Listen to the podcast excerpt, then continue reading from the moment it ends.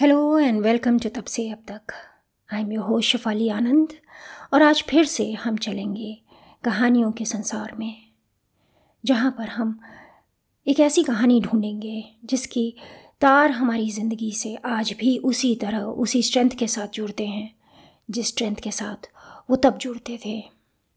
हर बार तब से अब तक शुरू करते समय मैं आपसे ये बात करती हूँ कि तब से अब तक आखिर है क्या और तब से अब तक में हम करते क्या हैं? बट आई थिंक अभी तक आप तंग आ चुके होंगे सुन सुन के। हर बार मेरा पॉडकास्ट शुरू होते समय आप ये सोचते होंगे, उफ, आप यही सोचते होंगे कि अब अगले दो तीन मिनट यही सुनना पड़ेगा कि तब से अब तक आखिर है क्या? हाँ हमें पता है कि क्या है। हाँ हमें पता है कि इसमें हम कहानियाँ सुनते हैं जो हमारी ज़िंदगियों से जुड़ती हैं। So I am going to stop doing that बहुत सारी चीज़ें हमारी सोसाइटी में ऐसी होती हैं जिनको हम नॉर्मल मानते हैं। लेकिन जिन लोगों के साथ वो होती हैं, उनके लिए वो नॉर्मल नहीं होती। उनके लिए वो पूरी ज़िंदगी की बात होती है। और इनमें से कई चीज़ें ऐसी हैं जो हमें ये फील कराती हैं कि we are at the receiving end कि हमारे साथ जो हो रहा है, वो गलत हो रहा है, क्योंकि किसी और कम्युनिटी के, किसी और जेंडर के किसी और रेस के, किसी और कंट्री के, किसी और जगह के, किसी और तरीके के इंसान के साथ शायद ये ना हो। और तब ये टीस और भी गहरी हो जाती है, क्योंकि हमें लगता है हमारे अगेंस्ट डिस्क्रिमिनेशन हुआ।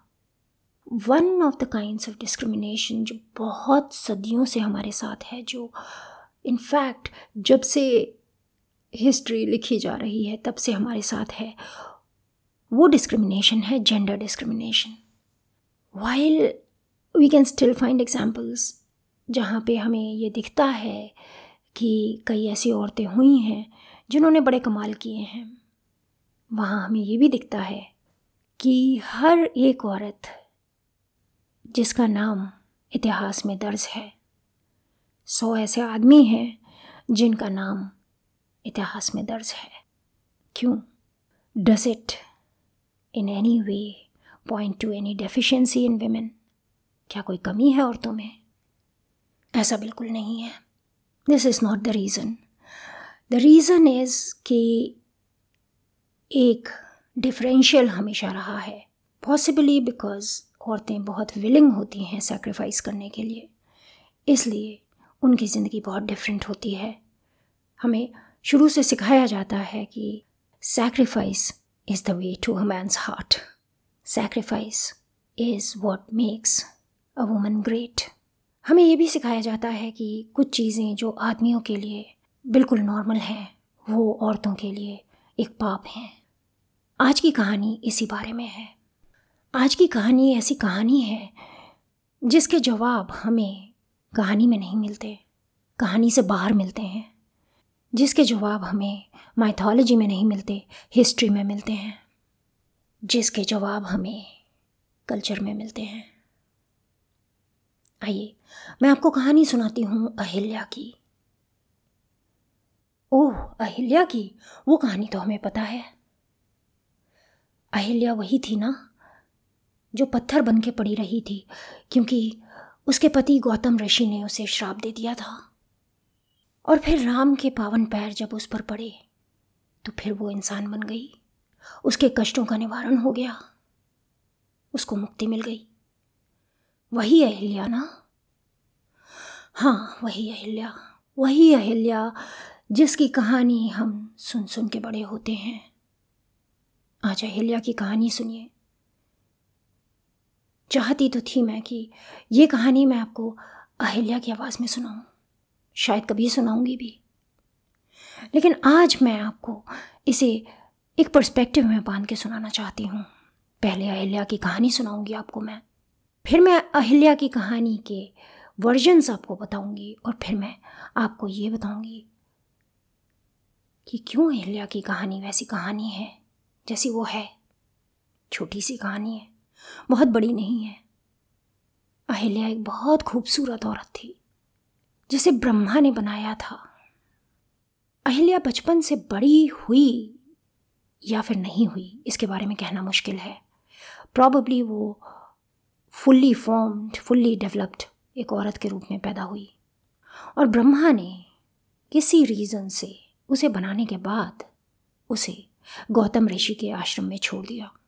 गौतम ऋषि के आश्रम में वो पली, लेकिन गौतम ऋषि ने कभी उसकी खूबसूरती की वजह से, उसकी सुंदरता की वजह से आत्मसंयम नहीं खोया। He was for ever in control of his senses और इस बात से खुश होकर ब्रह्मा ने अहिल्या गौतम ऋषि को पत्नी के रूप में दे दी। गौतम ऋषि की उम्र काफ़ी थी, बूढ़े थे वो। अहिल्या यंग थी, शादी हो गई। सब कुछ ठीक ठाक चल रहा था। There is a strong possibility के आश्रम में रहते हुए गौतम ऋषि की पत्नी बन करके उसने शायद बहुत सारे दूसरे आदमी नहीं देखे। वी डू नॉट नो कि क्या हुआ बट इंद्र ने सोचा कि वो जा कर के अहिल्या को सड्यूस करेंगे। वो अहिल्या के पास पहुँचे। इंद्र का रीज़न अहिल्या को सड्यूस करने का जो दिया जाता है, वो ये है कि इंद्र को ये प्रॉब्लम थी कि अहिल्या जैसी खूबसूरत औरत उनकी क्यों नहीं बनी? क्यों वो ऋषि गौतम को दे दी गई? खैर, वो पहुँचे ऐसे समय पे जब अहिल्या अकेली थी। ऋषि गौतम अपने पूजा पाठ के लिए, स्नान के लिए गए हुए थे। एट दिस टाइम कहानी टूटने लगती है। बालकांड में एक बात कही गई है, उत्तरकांड में दूसरी बात कही गई है। बालकांड में यह कहा गया है कि अहिल्या को अच्छी तरह पता था कि वो उसके पति नहीं है और हालाँकि शुरू में, हालाँकि शुरू में इंद्र गौतम ऋषि का रूप बना के गए थे, लेकिन अहिल्या को अच्छी तरह पता था कि जिस व्यक्ति की तरफ़ वो आकर्षित हो रही है, वो उसके पति नहीं है और फिर भी वो अपने को रोक ना सकी। इनफैक्ट इंद्र का सिडक्शन काम कर गया। Indra actually seduced Ahilya. यानी कि बालकांड की जो स्टोरी है, उसमें अहिल्या को इस बात का भागीदार बताया जाता है। उत्तरकांड में चीज़ें बदल जाती हैं और इस कहानी में एक डिफरेंस जो आता है वो ये आता है कि अहिल्या को पता नहीं था। अहिल्या ने सोचा उसके ही पति वापस आ गए हैं। और इसलिए उसने इंद्र जो कि डिस्गाइज में थे, उनके साथ फ़िज़िकल रिलेशनशिप कायम की।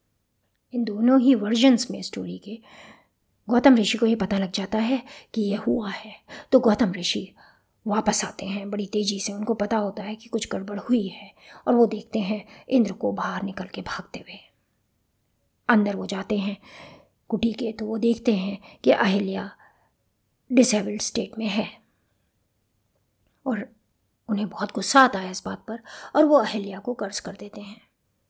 और कर्ज ये होता है कि अहिल्या पत्थर बन जाएगी। जैसे कि हर कर्ज का एक काट होता है। जब गुस्सा कम होता है तो उस काट की वजह से उस कर्ज का एक एंड आता है। जब किसी पावन पुरुष के, जिसने कभी इस तरह की डिसलॉयल्टी का कोई काम ना किया हो, उसके पैर तुम पर पड़ेंगे, तब तुम मुक्त हो जाओगी।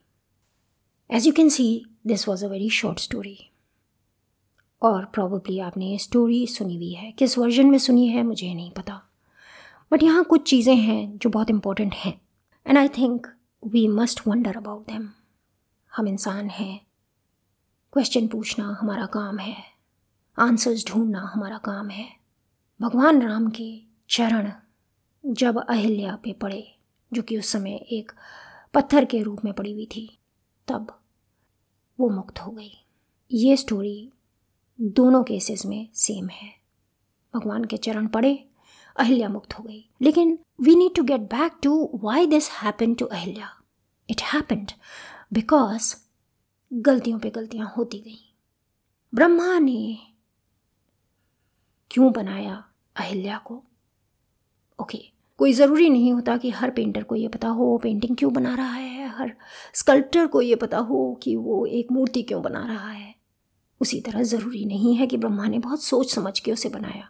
लेकिन क्योंकि ब्रह्मा क्रिएटर्स में सुप्रीम है, उनसे बढ़ के कोई आर्टिस्ट नहीं है, इसलिए हम ये कह सकते हैं कि उन्होंने बनाया उसे और वो बहुत खूबसूरत बन के निकली। But then the question arises क्यों उन्होंने ब्रह्मा को ऋषि गौतम के आश्रम में भेज दिया। वो फुल्ली फॉर्म थी, लेकिन ब्रह्मा की क्रिएशन थी। एज अ फादर उन्होंने क्यों ऋषि गौतम के पास भेजा? क्या उनको पहले से इस बात की गारंटी थी कि ऋषि गौतम कुछ गलत नहीं करेंगे? ये चीज़ हमारी लाइफ में भी बहुत होती है। बहुत सारे पेरेंट्स अपनी लड़कियों को, अपनी बेटियों को, कई बार अपने बेटों को भी किसी पे ट्रस्ट प्लेस करके कहीं भेज देते हैं। और फिर उस लड़की के साथ, उस बच्ची के साथ। कभी कभी कुछ गलत हो जाता है। You can't trust anybody blindly Brahma ने किया। उन्होंने जो किया, वो गलत नहीं निकला, वो ठीक निकला। उनका एजम्पन ठीक था, लेकिन लेकिन ऋषि गौतम बहुत पहुँचे हुए ऋषि थे। उन्होंने बहुत तपस्या की थी। उनमें बहुत सेल्फ कंट्रोल था। क्या उसी तरह का सेल्फ कंट्रोल हम इंसानों में होता है? जब आप अपनी बेटी को जो कि पंद्रह सोलह साल की है कहीं भेज देते हैं आपको पता है कि जिसके पास आपने उसे भेजा है उसका क्या सेल्फ कंट्रोल है? वेल well, कई बार जो इस तरह की चीज़ें होती हैं वो तभी होती हैं जब आप किसी पर अंधा विश्वास करते हैं चाहे वो रिलेटिव हो चाहे वो आपका बहुत क्लोज फ्रेंड हो। एंड वंस इन वाइल ये लड़कों के साथ भी होता है। सो so, पहली प्रॉब्लम जो मेरे को दिखी, वो यहाँ दिखी कि ब्रह्मा ने क्यों छोड़ दिया। But then the good news is कि हमारे जो ग्रंथ हैं और हमारी जो माइथोलॉजीज़ हैं और हमारे जो देवता हैं, वो पिक्चर परफेक्ट नहीं होते। हमारे देवता बड़े प्यारे होते हैं, बड़े अच्छे होते हैं, क्योंकि हमारे गॉड्स में एक छोटी सी स्ट्रीक इंसानियत की भी होती है। इंसान भी होते हैं वो। कई बार वो गलतियाँ भी करते हैं। हाँ उनमें सब तरह के गुण होते हैं। लेकिन बाई चांस उनसे भी चीज़ें होती हैं। कृष्ण भी माखन चुराते थे। ज़रूरत पड़ने पर रण छोड़ के भागे थे। तो लेटस अस्यूम कि ब्रह्मा का कोई रीज़न था और उन्होंने ये किया एंड आफ्टर ऑल वो ब्रह्मा थे तो वो सब पे नज़र रखे हुए थे। और उनको पता था कि कुछ गड़बड़ नहीं हुई। बट द पॉइंट इज़ कि एक यंग लड़की अहिल्या की शादी वो कर देते हैं एक बूढ़े ऋषि से। Why did Ahilya ask for it क्या अहिल्या को प्रेम हो गया था ऋषि गौतम से? ऐसा तो कुछ हमको पढ़ने को नहीं मिलता। हमें तो ये पढ़ने को मिलता है कि ब्रह्मा ने ऋषि गौतम को इनाम दिया कि इतना ज़बरदस्त आपके ऊपर कंट्रोल रखा आपने, आपको इनाम मिलना चाहिए और इनाम में आपको वही लड़की मिलनी चाहिए। चलिए, इस बात को भी हम छोड़ देते हैं। क्योंकि यस जिस समय ये कहानियाँ लिखी गई, उस समय हमारा समाज पुरुष प्रधान था।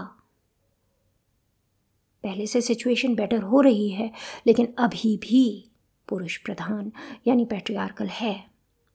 Let us accept we are changing things लेकिन धीरे धीरे होता है, हर चेंज ओवरनाइट कुछ नहीं होता।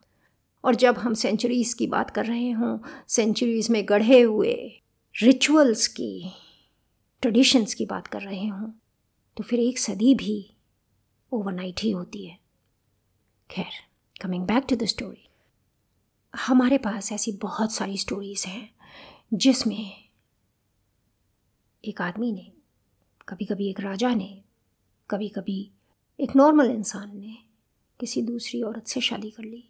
हमारे पास ऐसी स्टोरीज़ हैं जिसमें कोई राजा अपनी पत्नी को छोड़ के किसी अप्सरा के प्यार में पड़ गया। हमारे पास ऐसी स्टोरीज़ हैं जिसमें एक राजा की पत्नियाँ होते सोते वो दूसरी पत्नियाँ कर बैठा। हमारे पास ऐसी स्टोरीज़ हैं जिसमें एक राजा अपनी जवानी के लिए अपने बेटे से जवानी ले लेता है और उसे अपना बुढ़ापा दे देता है। We have all kind of stories हर तरह की।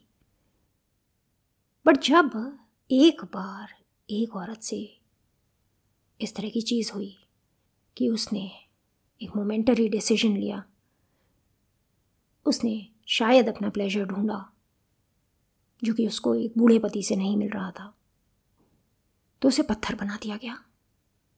उस समय ब्रह्मा को कुछ नहीं सूझी, शायद नहीं सूझी उन्हें, बहुत बिज़ी थे। I don't think he did a good thing with Ahilya तो अहिल्या पत्थर बन गई और पत्थर बन के पड़ी रही, सदियों सदियों सदियों तक। मेरी स्टोरी इस बात पे ख़त्म होती है कि क्यों अहिल्या के साथ ये हुआ।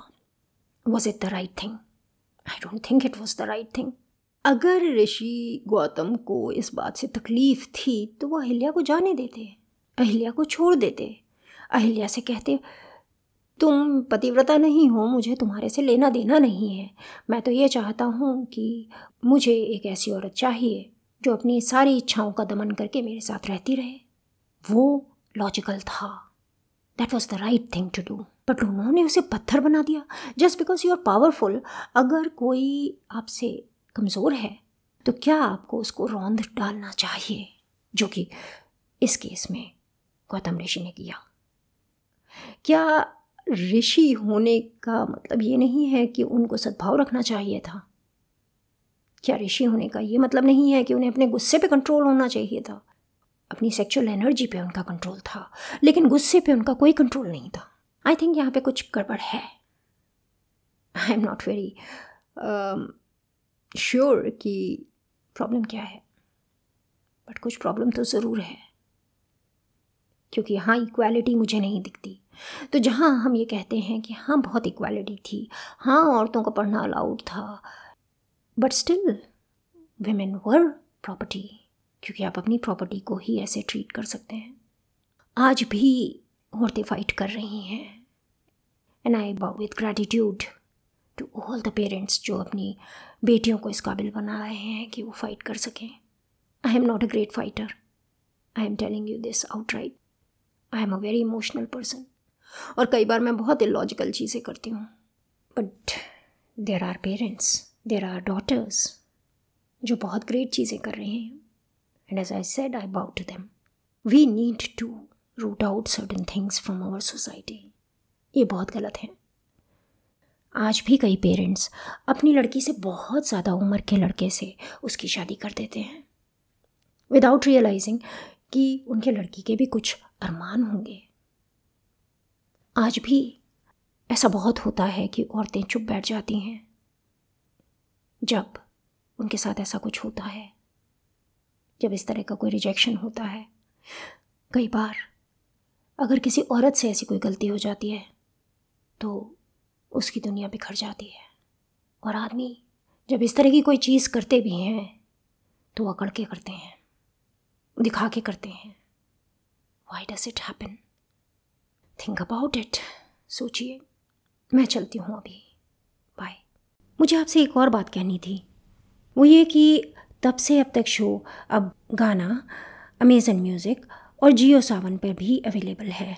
तो अगर आप इनमें से किसी ऐप पर इसे सुनना चाहते हैं तो प्लीज़ लुक फॉर द तब से अब तक show on these apps thank you bye